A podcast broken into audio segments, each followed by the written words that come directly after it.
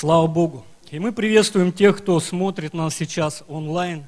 И мы живем с вами в уникальное время, когда Бог своими собственными руками порвал завесу храме в Иерусалиме. Его присутствие, оно вышло. И сегодня ну, мы можем пережить Его любовь и Его славу на всяком месте. На всяком месте. И я верю, что там, где вы сейчас находитесь, возле ваших экранов, Бог способен коснуться вас, Бог способен вас исцелить, Бог способен наполнить вас. И присоединяйтесь к нам, и мы будем вместе сейчас просто ожидать что-то от Бога. Скажите аминь.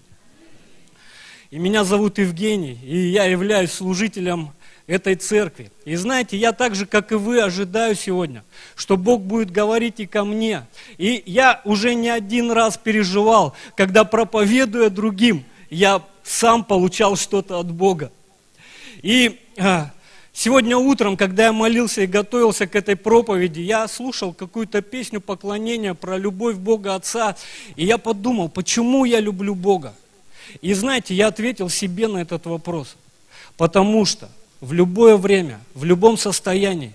Я могу прийти к Нему, и Он меня никогда не отвергнет. Я хочу сказать кому-то сейчас, кто сидит в осуждении, Бог любит тебя, Бог ждал тебя, Бог не судит тебя.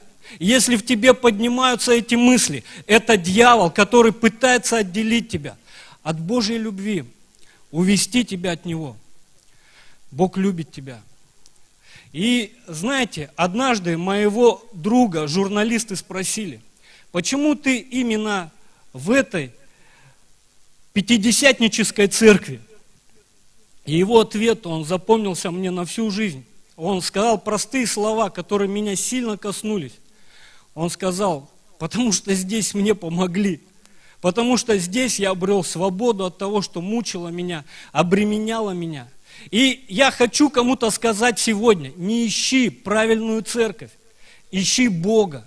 Ищи Бога, который может изменить твою жизнь.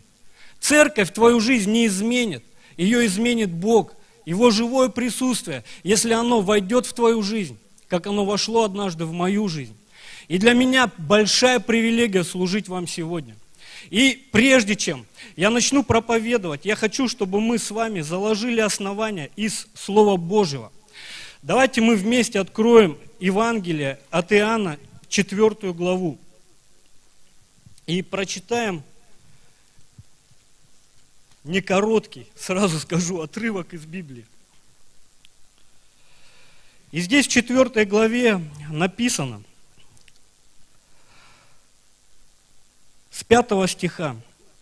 Иисус приходит в город Самарийский, называемый Сихарь, близ участка земли, данного Иаковом, сыну своему Иосифу. И там был колодец Иаковлев. Иисус, утрудившись от пути, сел у колодца, было около шестого часа. Приходит женщина из Самарии почерпнуть воды, и Иисус говорит ей, дай мне пить. Ибо ученики его отлучились в город купить пищи. Женщина самарянская говорит ему, как ты, будучи иудей, просишь пить у меня самарянки? Ибо иудеи с самарянами не сообщаются. Иисус сказал ей в ответ, если бы ты знала дар Божий, и кто говорит тебе, дай мне пить, ты сама просила бы у него, и он дал бы тебе воду живую. Женщина говорит ему, господин, тебе и почерпнуть нечем, а колодец глубок. Откуда же у тебя вода живая? Неужели ты больше отца нашего Иакова, который дал нам этот колодец, и сам из него пил, и дети его, и скот его? Иисус сказал ей в ответ, всякий, пьющий воду сию, возжаждет опять. А кто будет пить воду, которую я дам, тот не будет жаждать вовек. Но вода, которую я дам, сделается в нем источником воды, текущей в жизнь вечную. Женщина говорит ему, господин, дай мне этой воды, чтобы мне больше не иметь жажды и не приходить сюда черпать. Иисус говорит ей, пойди, позови мужа твоего и приди сюда. Женщина сказала в ответ, у меня нет мужа.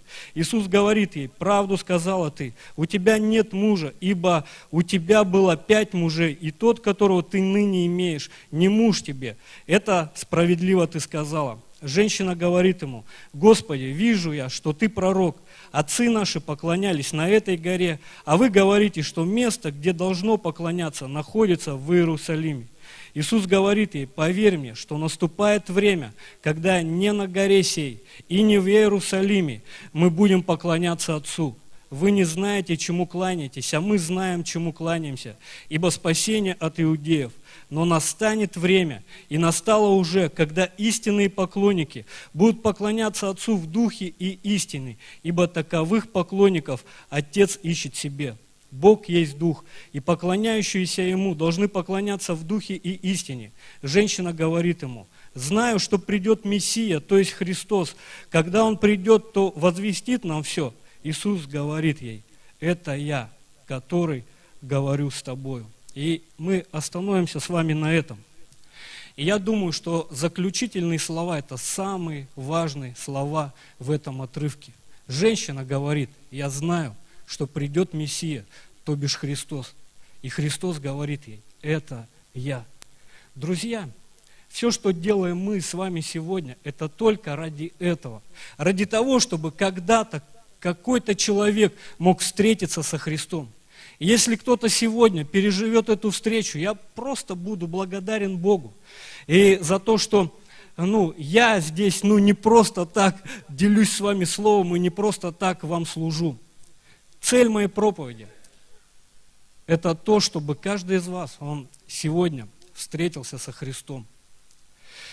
Бог дал мне уникальную возможность послужить вчера на выезде нашего альфа-курса. И знаете, я так сильно вдохновлен, просто видя то, что Бог касается людей и, и просто затрагивает сердца людей.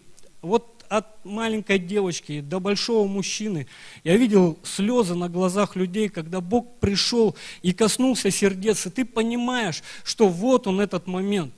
Я вспоминаю, когда я 15 а, лет назад уверовал, пришел к Богу, все, что меня остановило в церкви, друзья, это именно то, что Христос коснулся меня. Христос сказал, вот я, и дальше мы знаем историю этой женщины, она побежала. Я верю, что, знаете, вот именно с этого момента ее жизнь изменилась. Я назвал эту проповедь, что время настало. И уникально то, что э, в четверг мне нужно было в нашу церковь отправить название проповеди, слайд, и я это сделал, но когда я пришел на ночную молитву, я думаю, мне ну, наверное, не стоит уже воскресенье проповедовать.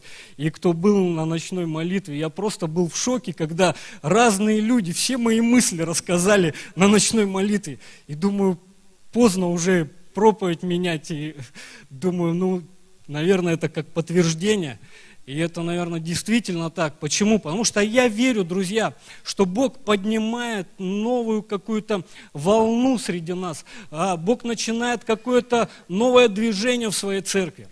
Скажите аминь. И я думаю, что многие из вас, они уже чувствуют, чувствуют, что что-то меняется. Может быть, ты не видишь, что ну, а, где-то вот, ну, очевидно меняется, но ты внутри чувствуешь, что перемены идут. И вот Иисус сказал, настанет время, и настало уже. Он пророчески говорил о времени, которое менялось. Его время на земле заканчивалось. И мы знаем, что наступало новое время, время Духа Святого. Было время Отца, было время, когда Бог являл себя в Сыне.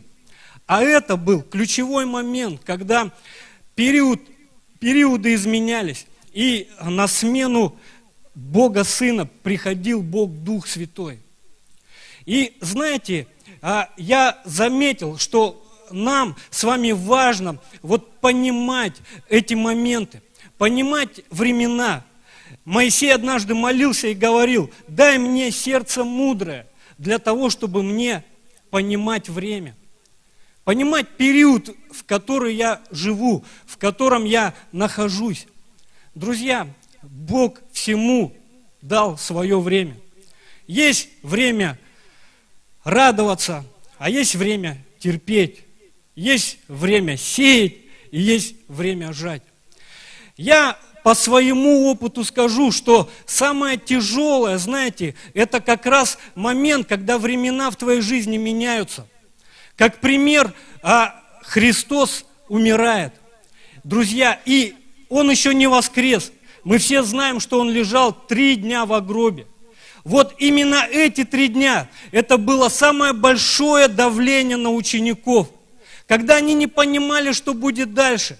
Они не понимали, и то, на кого они, тот, на кого они полагались, он был в гробе, он реально умер, друзья.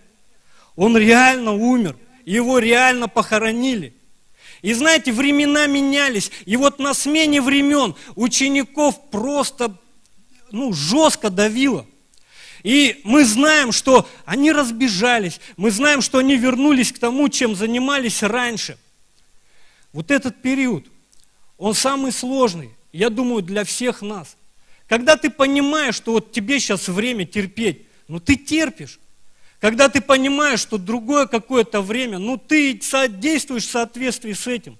Всему свою, каждому времени соответствуют свои какие-то поступки, дела, свои какие-то вещи. И когда ты понимаешь время, тебе живется легче. Но когда ты в промежутках, вот когда что-то, ну, э, на что ты надеялся, уже перестает работать, а нового еще ничего не пришло, вот здесь, друзья, это самый такой пиковый для нас момент, когда мы находимся под давлением. Еще одна история, когда, помните, Иисус Христос, Он воскрес все-таки из мертвых. Он пошел и нашел учеников, он собрал их вместе. И вот в один момент он говорит им, мое время настало, я к отцу моему иду, а вам должно идти в Иерусалим и там ожидать Духа Святого. И когда он возносился во славе, это был очередной момент, и мы читаем в книге Деяний, когда ученики стояли, они глядели на небо, и вот опять Опять тот, на кого они полагались. Опять то, что работало в их жизни. Опять это все куда-то раз и уходило. И они были в оцепенении. Так что Богу пришлось отправить своих ангелов, которые пришли и сказали, мужи Божьи, не надлежало ли вам идти в Иерусалим? И апостол Павел пишет в послании к Коринфянам, что Христос явился пятистам братьям, но когда мы читаем в книге Деяний эту историю о сошествии Духа Святого, друзья, мы знаем, что людей в горнице было 120. Я увидел, что, друзья, давление, оно просто вышибает людей. Что не многие способны справляться с давлением. Я начал размышлять на эту тему, и я думал, что отличало учеников – а ученики были в горнице, в постоянной молитве. Я помню, это было лет пять назад, когда я, э, семь лет назад меня попросили перейти в эту церковь. И я уверовал в церкви «Краеугольный камень», которая занималась все время зависимыми. И она известна по количеству репцентров по стране. И я все свое служение или всю сознательную вот эту жизнь во Христе я служил зависимым людям. И именно по этой причине я оказался в этой церкви. Меня позвали сюда для того, чтобы я помог наладить служение для зависимых. И вот я начал служить, и служение как-то шло, и реп-центр не пошел, мы начали общественную работу, начали движение мамы против наркотиков, и как-то это все шло. Мамы неверующие к нам приходили, мы снимали помещение в гостинице «Мечта», мы отправляли ребят на реабилитацию. И вот однажды, когда в нашей жизни Бог начал двигаться, и в церкви начались перемены, ко мне подошел старший пастор и сказал, Женя, надо сворачивать это все. И знаете, я вкладывал туда свою жизнь, я вкладывал туда свои силы, и для меня, друзья, я вам скажу, это был такой болезненный период и такой болезненный момент. Изначально, 15 лет назад, когда Бог коснулся меня, а это было ровно 15 лет назад, я сразу услышал призыв к служению я не мог без служения. И я там в этот период, момент времени, я там брал к себе людей домой жить, но я не мог не служить. И знаете, я потерялся как-то в пространстве. И я помню, я стоял там, мне так было тяжело, где-то в середине зала. И я не знал, что мне делать дальше. И мысли приходили разные. И кто-то говорил, может тебе обратно уйти в ту церковь, из которой ты вышел. Но, друзья, знаете, я молился Богу. И я просто терпел. Терпел и молился, терпел и молился. И знаете, время шло, и вот однажды ко мне подошел старший пастор вновь и сказал, Женя, поехали с нами на лидерский выезд в Красный Яр. И с того времени, друзья, в моей жизни начался новый этап или новый период. И сегодня я стою перед вами, служу. И этого могло бы не быть, если бы тогда под давлением, когда Бог начал производить свои перемены в моей жизни, друзья, я бы сломался, я бы ушел. И я вспоминаю эти моменты, и я думаю, что эти моменты, они есть в жизни каждого из нас. Моменты, когда Бог производит свою работу. Моменты, когда времена изменяются. Я помню, когда а, я работал на зарплате, на окладе, ну не на окладе, там на процентах, в принципе, получал хорошую зарплату. И раз времена начали меняться, и знаете, я просто бым в одно мгновение лишился достатка. И это было болезненно. Но я знаю, что через это, друзья, я вышел в какой-то новый этап, я начал работать самостоятельно на себя. Потом, раз это что-то начало там опять трясти, сегодня я занимаюсь бизнесом, но в промежутке между этими, друзья, периодами, вот были моменты, когда на тебя так сильно давило. И я вижу учеников, учеников, которым Христос проповедовал, их было 500. Он сказал, друзья, грядет новое время. И он им говорит, ожидайте, идите, замкнитесь в этой горнице в Иерусалиме и молитесь, молитесь с ожиданием, молитесь с терпением.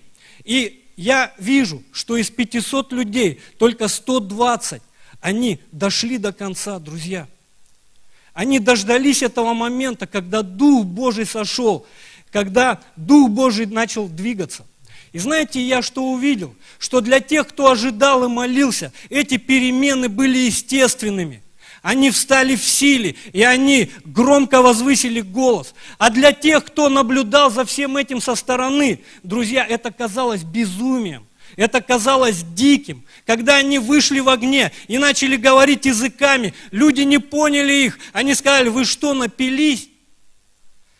Я увидел, друзья, как важно готовить себя к переменам. Я просто говорю тебе пророчески сейчас.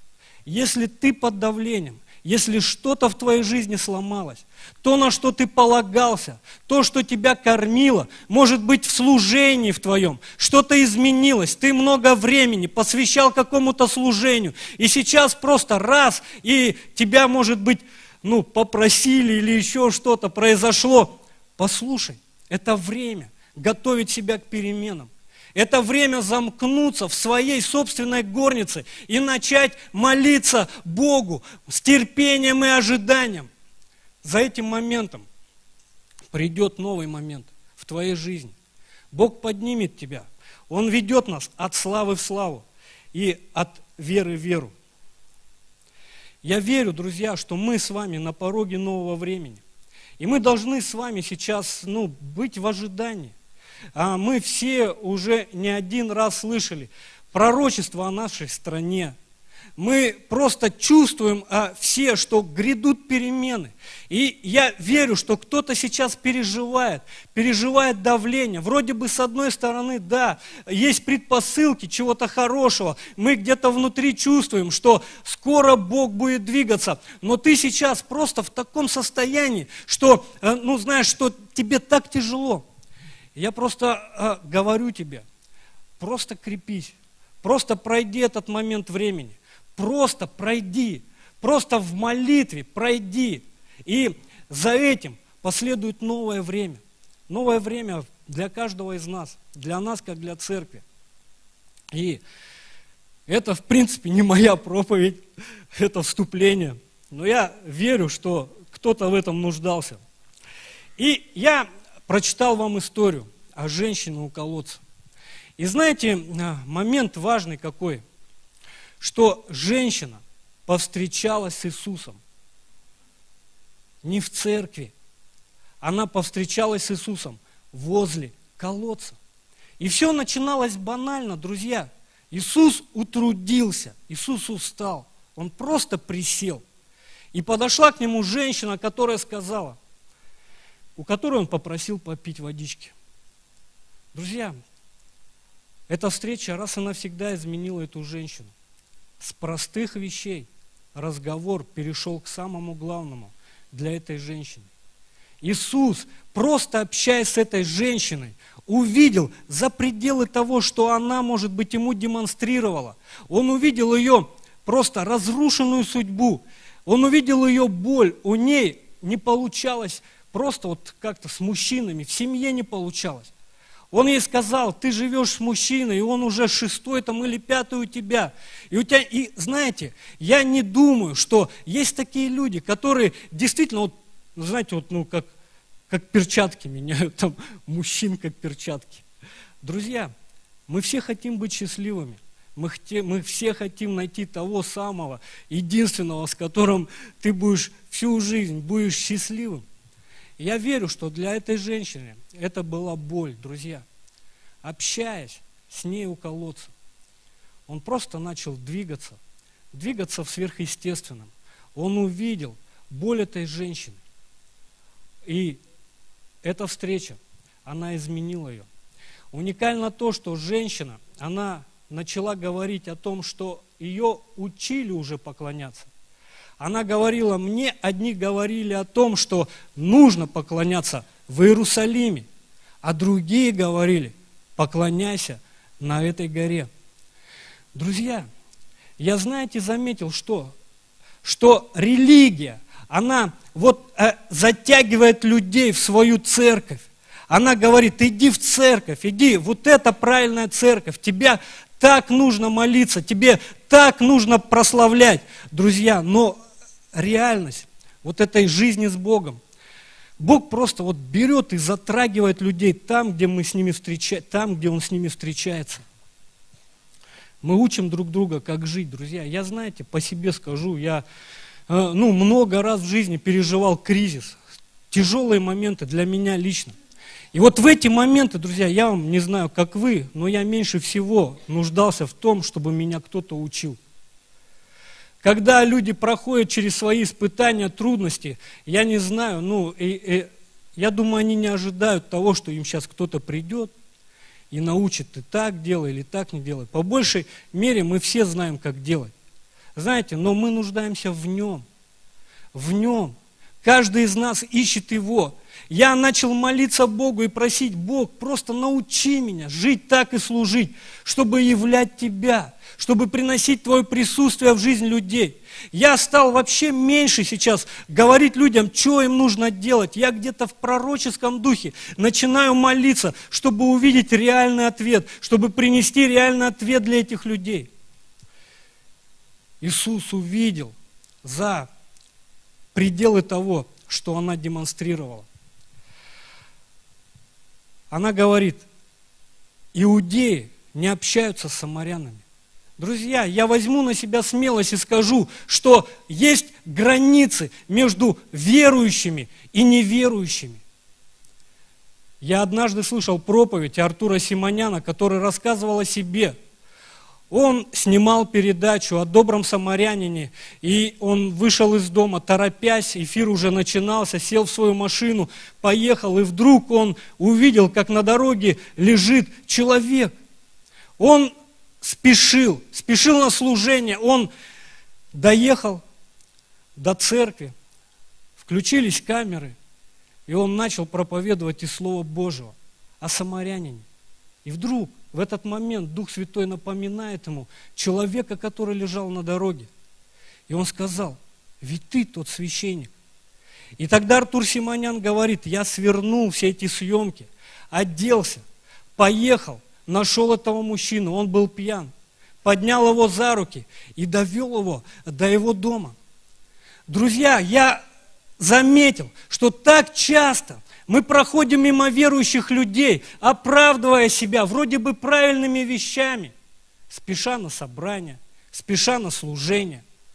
Женщина сказала, между нами и вами есть определенная стена – я увидел, что так много в жизни сегодня, друзья, вот таких людей, людей, которым уже много говорили, и вместо того, чтобы являть Бога, их учили, как жить. Сегодня не секрет, когда ты встречаешься с неверующим человеком, Он тебе рассказывает, как ты должен жить. Не ты ему говоришь, то есть тебе нужно меняться, а он тебе говорит, каким должен быть верующий. Не пить, не курить, мы все знаем, да? Он тебе говорит, ему уже кто-то говорил, он уже с кем-то соприкасался. И сегодня этот мир, я увидел, он нуждается не в учении. Учить надо возрожденных свыше людей, а не верующих надо просто касаться Божьим присутствием. Так, как коснулся Иисус эту женщину. Я еще раз повторю, что настанет время, и настало уже. Настанет время, и настало уже, когда, друзья, каждый из нас будет являть Бога на своих колодцах, в своих домах, в своих семьях. И по ночной молитве я вижу, как Бог действительно поднимает сейчас это, это движение, эту волну. Мудрый человек, он распознает времена и начинает в этом во всем двигаться. У меня в домашней группе в Энгельсе есть сестра, у нее свое дело. У нее салон парикмахерская. К ней пришла женщина банальная история, она начала ей делать маникюр. И вот за маникюром женщина говорит ей, у меня так сильно болит спина. И Светлана говорит, я никогда не молилась, особенно на работе, не за одного человека. Но здесь она как-то пересилила себя. И она сказала, можно я за вас помолюсь? И женщина дала ей разрешение. Она возложила на нее руку. Друзья – и в позвоночнике как что-то щелкнуло, и женщина исцелилась. Прямо в парикмахерской, друзья, женщина исцелилась. Сейчас эта женщина звонит ей. И она несколько дней была вообще в шоке, друзья. Она ей просто звонила каждый день и говорит, ты не поверишь, я здорова, я не болею. И это Бог, который, друзья, хочет использовать нас, нас, там, где мы живем, там, где мы работаем. Когда Анатолий в пятницу рассказал про себя историю, я думаю, вот надо же, говорю, все мои мысли на ночной молитве, даже примеры украли – и когда он рассказывал, что пошел себе покупать кроссовки, и женщина загнулась и не могла разогнуться, он попросил ее просто и сказал, можно я за вас помолюсь? Она сказала, помолись. Он помолился, и женщина исцелилась. Она взяла у него телефон, и сейчас она звонит Анатолию. И знаете, я что увидел, друзья, что это новое время. Время, когда действительно Бог будет являть себя через нас, через нас, через нас, через нас. Писание говорит нам, что все обетования Божии через нас да, и через нас аминь. И нам сейчас нужно понять, друзья, что Бог поднимает волну пророческого евангелизма. Я хочу, чтобы мы вывели на экран слайд – это пророчество Синди Джейкобс. И она говорила, сегодня возрождается пророческий евангелизм. Многие получат прикосновение через проповедь Евангелия на улице. А те, кто выйдут за стены церкви, смело будут проявлять доброту Бога через сверхъестественные чудеса и знамения. Она сказала это в прошлом году – и я верю, друзья, что это слово, оно действует сегодня. И нам важно с вами понять, в какой период времени мы живем. Бог хочет использовать нас. Не секрет, что иногда, проповедуя неверующим людям, вместо того, чтобы молиться за них и самому стать ответом, мы проповедуем церковь. И мы говорим, приходи в церковь. Но настало время, когда мы будем являть Бога сами, там, где живем, там, где работаем. Мне понравилось а, свидетельство а, Владимира Ашаева, он рассказывал про церковь в Рейдинге. Одна женщина с маленькой девочкой, они зашли в универмаг, и а, девочка, она увидела, как мужчина катит на инвалидной коляске свою мать. И тогда девочка обратилась к своей маме и сказала, мам, давай мы помолимся за эту женщину. Мама сказала, это универмаг, здесь полно людей. Но девочка была настойчива, и она говорила, можно я помолюсь? Мама ничего с этим не могла сделать и сказала, сходи помолись. И девочка побежала, она подбежала к этой женщины, парализованной, которая сидела в коляске. И когда она возложила на нее руку, на нее сошла сила. И эта женщина встала с инвалидной коляски прямо посередине универмага. Люди были в шоке. И, друзья, так что приехало телевидение, просто засняли эту девочку – и эта девочка сказала, меня учат на детском просто молиться за исцеление. И она помолилась. Друзья, я знаете, я как часто просто, я ну, ловлю себя на мысли, что ну, мы должны с вами где-то вот разрушить какую-то религиозность, какие-то стереотипы в своем разуме. Мы должны как-то воскреснуть, что ли, восстать. И должны просто проявлять любовь Бога на всяком месте, молясь за больных, благотворя, где-то двигаясь в пророческом каком-то даре. Смотреть вообще за вот пределы того, что нам демонстрируют люди. Ты подошел первый раз к человеку, начал общаться с этим человеком. И человек ожесточенный, он что-то тебе начинает говорить. Но послушай, просто прислушайся к Духу Святому. Я верю, что Дух Божий будет тебе давать слова для людей. Пророческие слова. И это время выйти с пророческими дарами из церкви. Не пророчествовать здесь друг другу, а пророчествовать этому миру, достигая неверующих. Просто принося в их судьбу Бога. И я хочу, чтобы вышел кто-то играть. Однажды в моей жизни был случай. Я только уверовал, и, э, наверное, месяца три, да, я закончил реабилитацию э, в городе Ачинск и поехал домой в город Читу э, к своим родителям.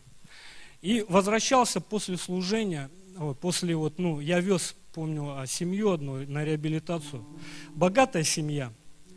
А их сына вез в Ачинск на реабилитацию. И они поехали всей семьей сопровождать сына до Ачинска. Купили себе купе и купили мне купе. И они в соседнем купе ехали, распивали спиртные напитки, а я в соседнем купе сидел один. И знаете, я зайду к ним, они пьют. Приду в купе, мне скучно. И я помолился простой молитвой. Я сказал, Бог, дай мне попутчиков. И в Иркутске открываются двери. И в мое купе заходят люди.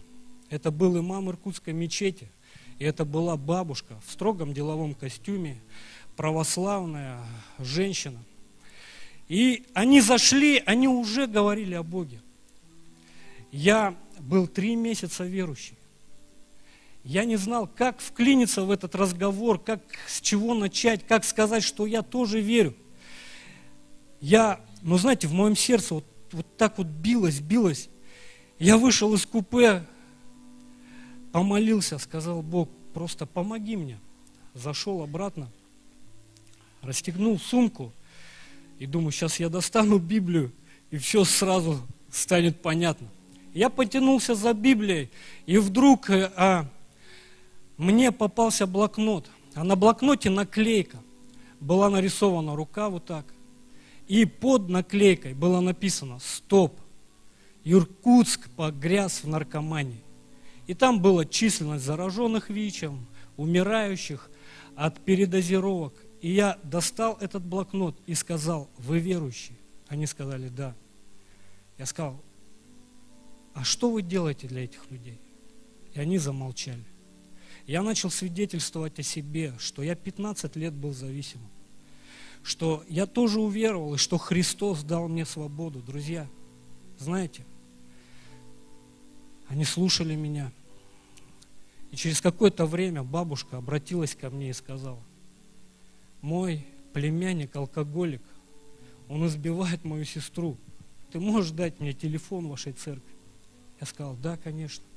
Я дала телефон нашего офиса. Она вышла в зиме, имам а, ехал в Новосибирск на праздник там вот, где жертвы приносят. Он замкнулся, ходил всю дорогу, искал доширак без свинины. Я не знал, о чем с ним разговаривать вообще.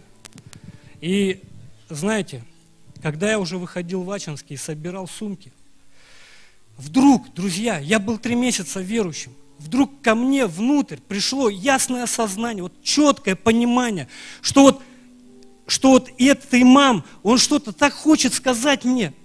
И знаете, я собрал сумки, уже собрался выходить и говорю этому человеку. Я не знаю почему, но внутри меня такое чувство, что вот вы мне что-то хотите сказать. И, друзья, я видел, как тяжело ему это давалось. Он сказал, мой брат наркоман, он болен ВИЧем. И знаете, я заплакал. Друзья, я понял с того момента, что я в правильном месте. Сегодня люди ищут правильные церкви, друзья. Ищите Бога. Бога, который действительно любит нас. Бог, который действительно меняет нашу жизнь. Сегодня каждый из нас – это свидетельство Его славы. Почему мы здесь? Да не потому, что нам хорошо о нем рассказали. Мы здесь потому, что наша жизнь изменилась. Потому что наша жизнь изменилась. Я пришел к Богу вообще разрушенным человеком. Сегодня я имею семью. Мы ждем уже второго ребенка, который родится в августе. И, друзья, это Бог. Это Бог. Я пришел первый раз, и когда я слушал, когда мне проповедовали, я просто махал рукой и говорил, что вы мне здесь рассказываете? Я выходил из церкви, друзья, и в дверях мне встретился обычный человек, это не был пастор, это не был служитель, он просто встретился мне в дверях и сказал два простых слова, которые коснулись меня. Он сказал, что ты теряешь? Меня не остановили свидетельства, меня не остановило учение. Меня остановили два простых слова. Что ты теряешь? Я остановился в дверях и сказал, а что мне нужно сделать? И он сказал, помолиться.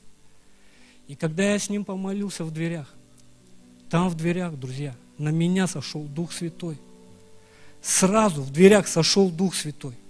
И я вдруг увидел в одно мгновение свою жизнь, полностью разрушенную. Я увидел, что три года я не видел родителей. Я увидел, что здоровье мое уже вообще, то есть, ну, не здоровье. И я убежал из церкви. Я сел на какой-то стадион, сейчас не помню. Просто плакал, сидел и плакал, затронутый Богом. Затронутый Богом.